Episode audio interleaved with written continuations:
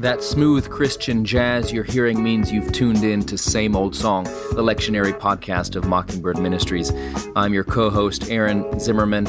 I'll be joined by Jacob Smith as each week we break down the lectionary readings for the upcoming Sunday to give you something to think about, and if you're a preacher, to give you something to preach about, and no matter who you are, to give you a connection to the never changing message of God's grace for actual people like you unzip that monogrammed faux leather Bible carrying case and cover, pull up a chair, and let's dig in.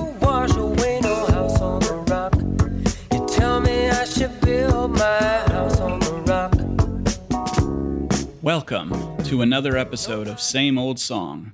SOS, SOS. that might be what you're thinking as you're preparing your sermon. Well, sit back, relax, and listen to what we have to say. So we'll uh, guide you through the text and uh, hopefully inspire a sermon and, uh, most importantly, warm the heart. Uh, my name's Jacob Smith, and I'm joined with my friend Aaron Zimmerman. And welcome to the show. What up, Jake? Aaron, how are you? How is your fasting and um, everything like that? Are you feeling good? Well, I've I, it's uh it's I've got M and M's in my mouth. I can still taste them. So does that count? Yeah. Uh, yeah. No, I'm I'm doing I'm doing well. Somebody uh, a friend of mine called me recently. He was gonna have a lunch meeting with somebody, and he's like, "But you know, I'm fasting. What should I do?" And I said, "Well, you can't tell him you're fasting because then you get nothing." Yeah. The Lord says when you fast, you got to keep it secret. So all you people out there that are suffering by what you've given up for Lent, don't tell anyone. Mm. Otherwise, you get zero on the exam. You got to keep it to yourself and look happy. You can't be angry or grumpy with anybody. Mm, well, here we are, and uh, this is uh, the second Sunday of Lent, and really one of the overarching themes that you'll find flowing through these readings is um, uh, God's promise in, in in God's time, you know, and yeah. uh, oftentimes some of the things that lead us astray uh, most acutely are the times when we uh, lose patience with God, and uh, uh, we want to take things into our own hand. And really, that's the theme of the collect for this Sunday: "Be gracious to all who have gone astray from your ways." That's me and uh, you, and bring them again hey, with penitent hearts and Jake. steadfast faith to embrace and hold fast the unchangeable truths of your word. And so we see this happening uh, in our opening reading from Genesis. Abraham um, has heard God's promise that he will be uh, the father of many nations, but it has not happened yet. And uh, this is awfully frustrating. And uh, Abraham suggests to God that maybe he should take things into his own hands. Yeah, so we've had this promise in Genesis 12 that God has said, I will, you know, I will make your offspring more numerous than the cars in the parking lot at the Mall of America on Black Friday. Uh, you will not be able to count them. There's so many. And just three short chapters later, we find Abram telling God, you know, I'm childless. You haven't held up your end of the bargain. And by the way, I doubt you so much that I've had to go to a plan B. He says, The heir of my house is Eliezer of Damascus. So I've got a backup plan in case you don't follow through, God. And then he, he just adds a little, you know, another twist uh, and to kind of kind of complain a little bit here. You've given me no offspring, so a slave in my house is going to be my heir. He's sort of like huffing and puffing. He's right. angry at God. And uh, but no, God says, look, and this if if I were God, God, God literally is, says, "What you talking about, Willis? What you talking about, Willis? this is where I would walk away if I'm the Lord. Mm, like yeah. no, I wanted so, I wanted somebody who trusts me. I wanted loyalty, and Abram's not showing me loyalty, and so he says, nope. Uh, don't worry. And th- this this man shall not be your heir. No one but your very own issue shall be your heir. Mm-hmm. Uh, that's a that's a, that's a long phrase that basically is I forgive you.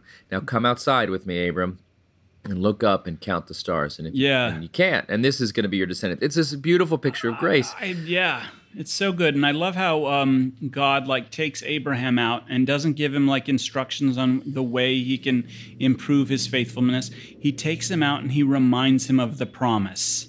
You know what I mean? Yep. He says, "Let me remind you once again what I'm going to do." You know, Yep. and uh, this is a this is a very powerful thing. And even in our own lives, when we find ourselves doubting and uh, find ourselves wondering, "Is this true?"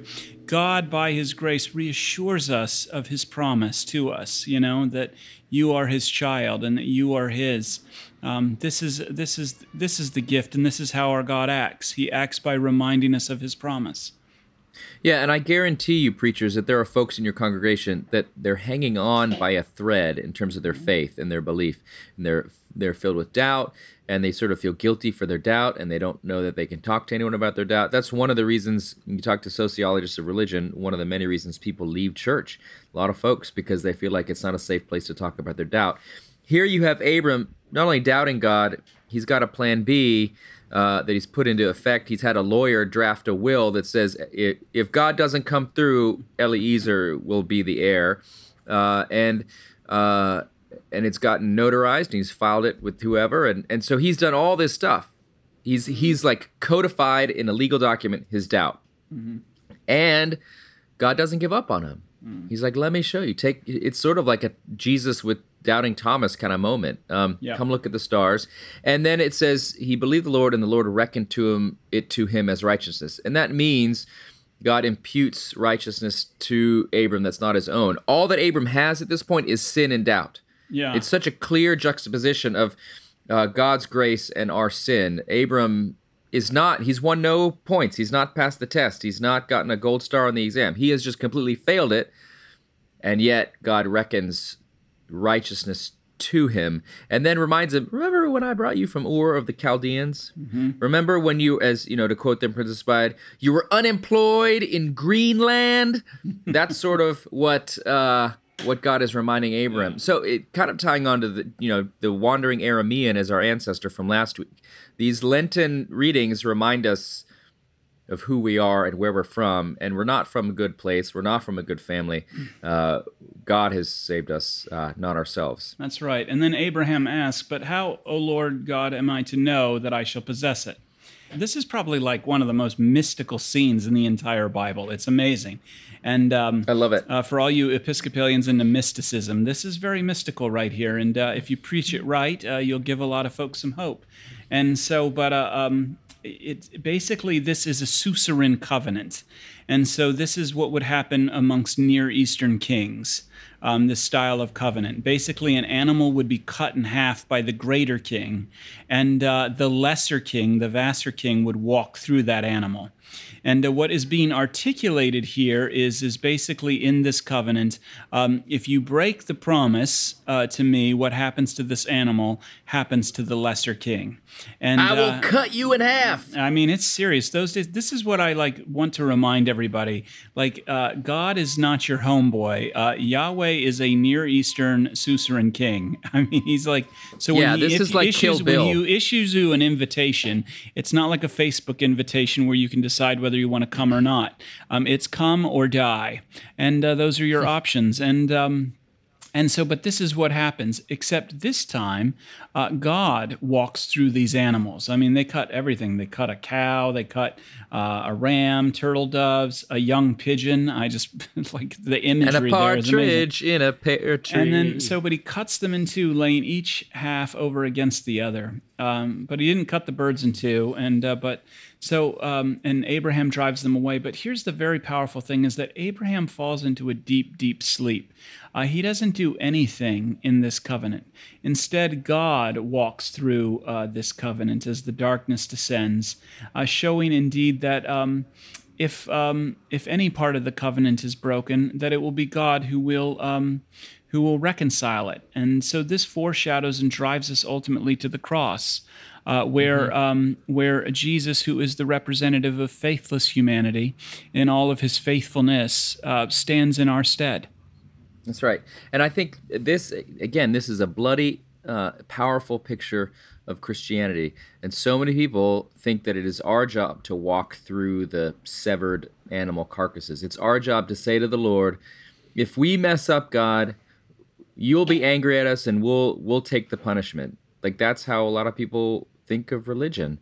Uh, that God gives out rewards to the good and punishments to the bad. And so um, we should be the one. Abraham should, or in this passage, still Abram hasn't been renamed yet. That he should be the one that walks between the carcasses. He should be the one that promises to follow God, and if he messes up, God, you can strike me down. Um, but as you said, amazingly, God puts Abram asleep, and this to me points out what we like to talk about sometimes in terms of monergism versus mm. synergism. Yeah. Uh, that the synergistic view of of Christianity is where we work together. You know, mm. Jake does a little bit, and God does a little bit. Aaron does a little bit, and God does, or maybe God does a lot, but I still got to do something. What is mm. Abraham's role in this covenant? It's to fall asleep. Yeah. This It's is- to do nothing.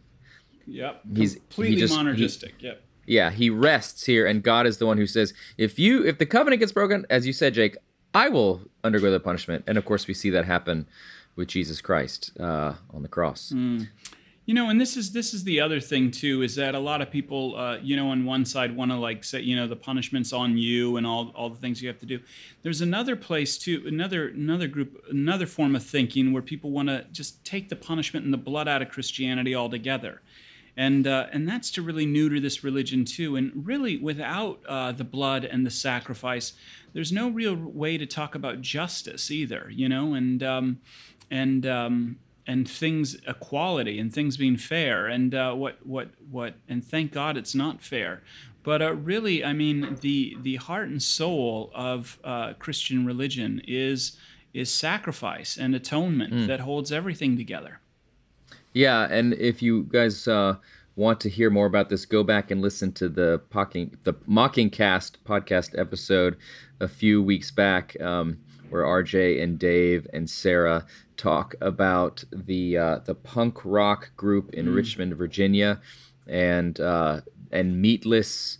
Uh, meat, sort of vegan meat with blood in it, and the Paris Review. So go back and find that if you want to know more about this. But uh, Brene Brown, who's a researcher, a sociologist in Houston, and an Episcopalian, has said when she first went back to church after a long absence, she was worried that it would sort of be uh, you know, just all like rainbows and unicorns. And he, and she said, but when I got there, I realized this was the real deal because when they talked about forgiveness, there was blood on the floor. Uh, and if any, if any of you listeners have been hurt or sinned against, you know that forgiveness is incredibly costly and uh, and painful, which is sort of physicalized and demonstrated and shown and enacted to us in in scripturally with with the the blood that is shed, and that's the as you, you said, Jake. That's this idea of atonement is central. And if you take the blood out of Christianity, and yeah, it seems barbaric, it seems weird, but there's something very profound in this. Um, uh, it if you take it out of there, you have just kind of a commandment to try to be nice, uh, which doesn't, as you say, Jake, doesn't deal with the reality of injustice. It doesn't deal with the reality of the suffering in the world. It doesn't. It's just it's it's just the Care Bears, and uh, and that's not going to get you through the night. Not at all.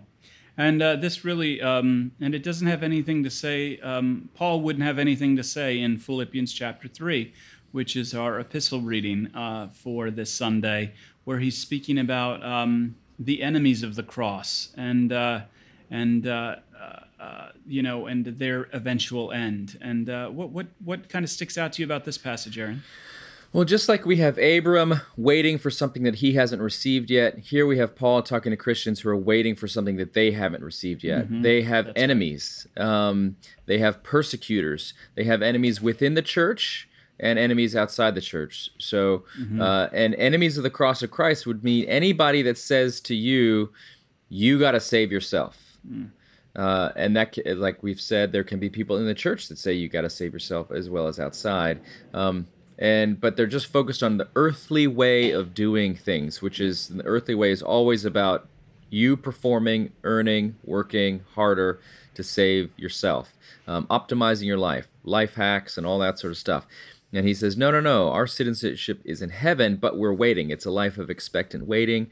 Um, so this, I think, can give you hope. Can give hope to some of your people, and even to you, dear preacher, because you also are waiting. If you're running a church, you're stressed. You've tried programs, they haven't worked. You're raising money, it's not enough. Uh, you wish you were as holy as your people think you are, or maybe they don't think you're holy at all. But we're all, in some sense, in the waiting room for what's coming next. And so just there's encouragement in knowing that you're not crazy. Like if you're not doing Christianity perfectly, if you feel like you're stuck in the waiting room, well, welcome to the club. This is where we are. Our citizenship is in heaven. We're waiting. And while we do that, um, we uh, we we turn to Him um, uh, as we as we wait for Him to do what He's going to do.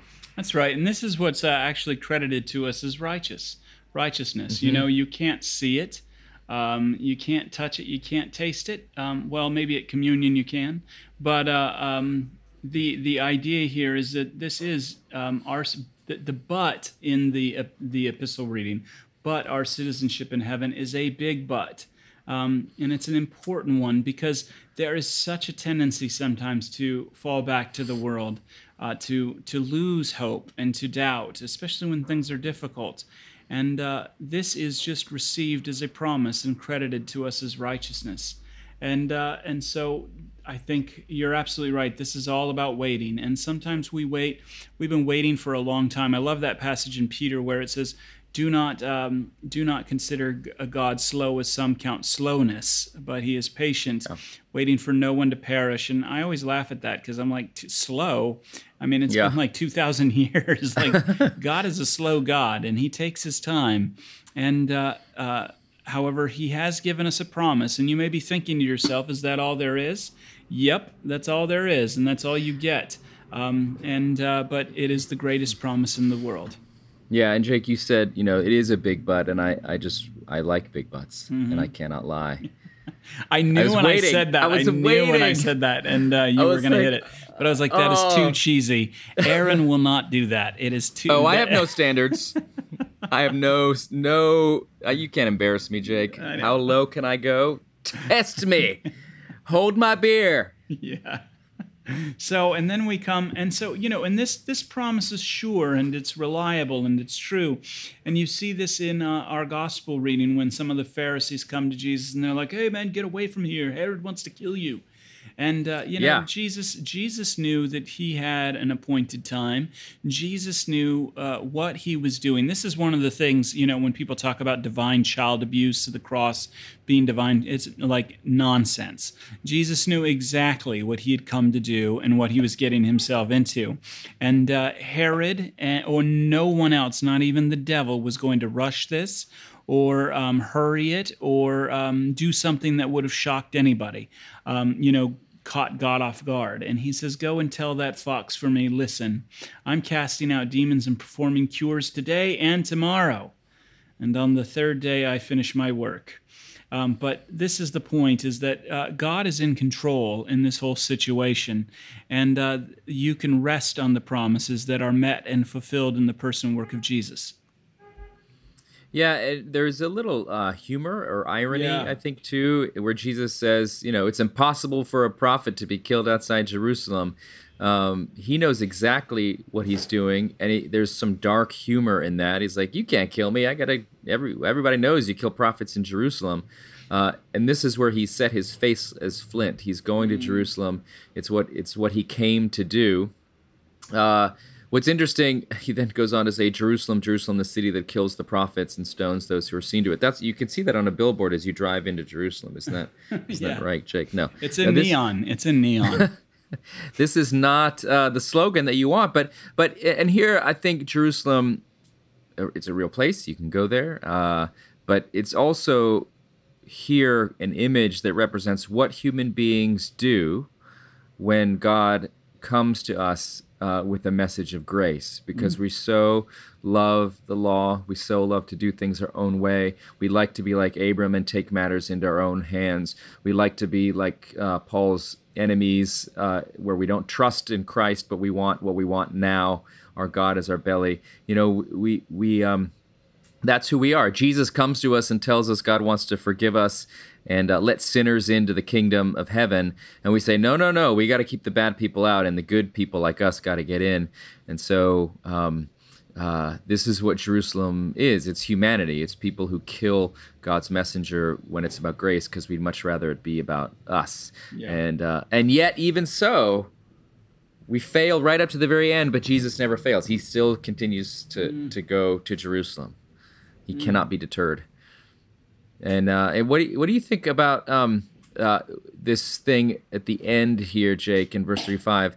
Um, You'll not see me until the time comes when you say, Blessed is the one who comes in the name of the Lord. What's he talking about there? Well, this is uh, foreshadowing and moving us towards the triumphal entry. And so, mm-hmm. uh, right, um, uh, kind of emphasizing the point that Herod's not in control. Actually, I'm going to ride right into the city of Jerusalem and I will be hailed as the the son of David. And uh, so this is um, this is a reference to that. Not everything is finished yet. So I'm going to continue to heal. I'm going to continue to cast out demons and cure all signs of the fact that the gospel and the kingdom of God has come into your midst. And um, and uh, you know, shame on you, Jerusalem, and uh, you won't will not see me until the time comes when you say, "Blessed is the one who comes in the name of the Lord." Kind of articulating that in a religious sense. Um, how fickle we all are. And so, uh, you know, one moment we're going to say, "Blessed are he is he that comes in the name of the Lord," and the next minute we're going to yell, "Crucify him." Yeah, and and you're, I think you know we are all going to be preaching to people at this point who have probably failed their uh, Lenten discipline. Mm. Uh, whatever devotional reading they picked up, maybe they made it four or five days and yeah. now they've stopped, or whatever they gave up. Maybe they've still managed to give it up, but they're thinking about it obsessively. Yeah. Um, so the the word here is if you have failed like Abram, if you are impatient like those Philippian Christians, if you, um, as Jesus is coming to Jerusalem, you're part of the people that are going to be the fickle ones who say, Blessed is he, but then also crucify. Um, Jesus doesn't give up. He still does what he came to do.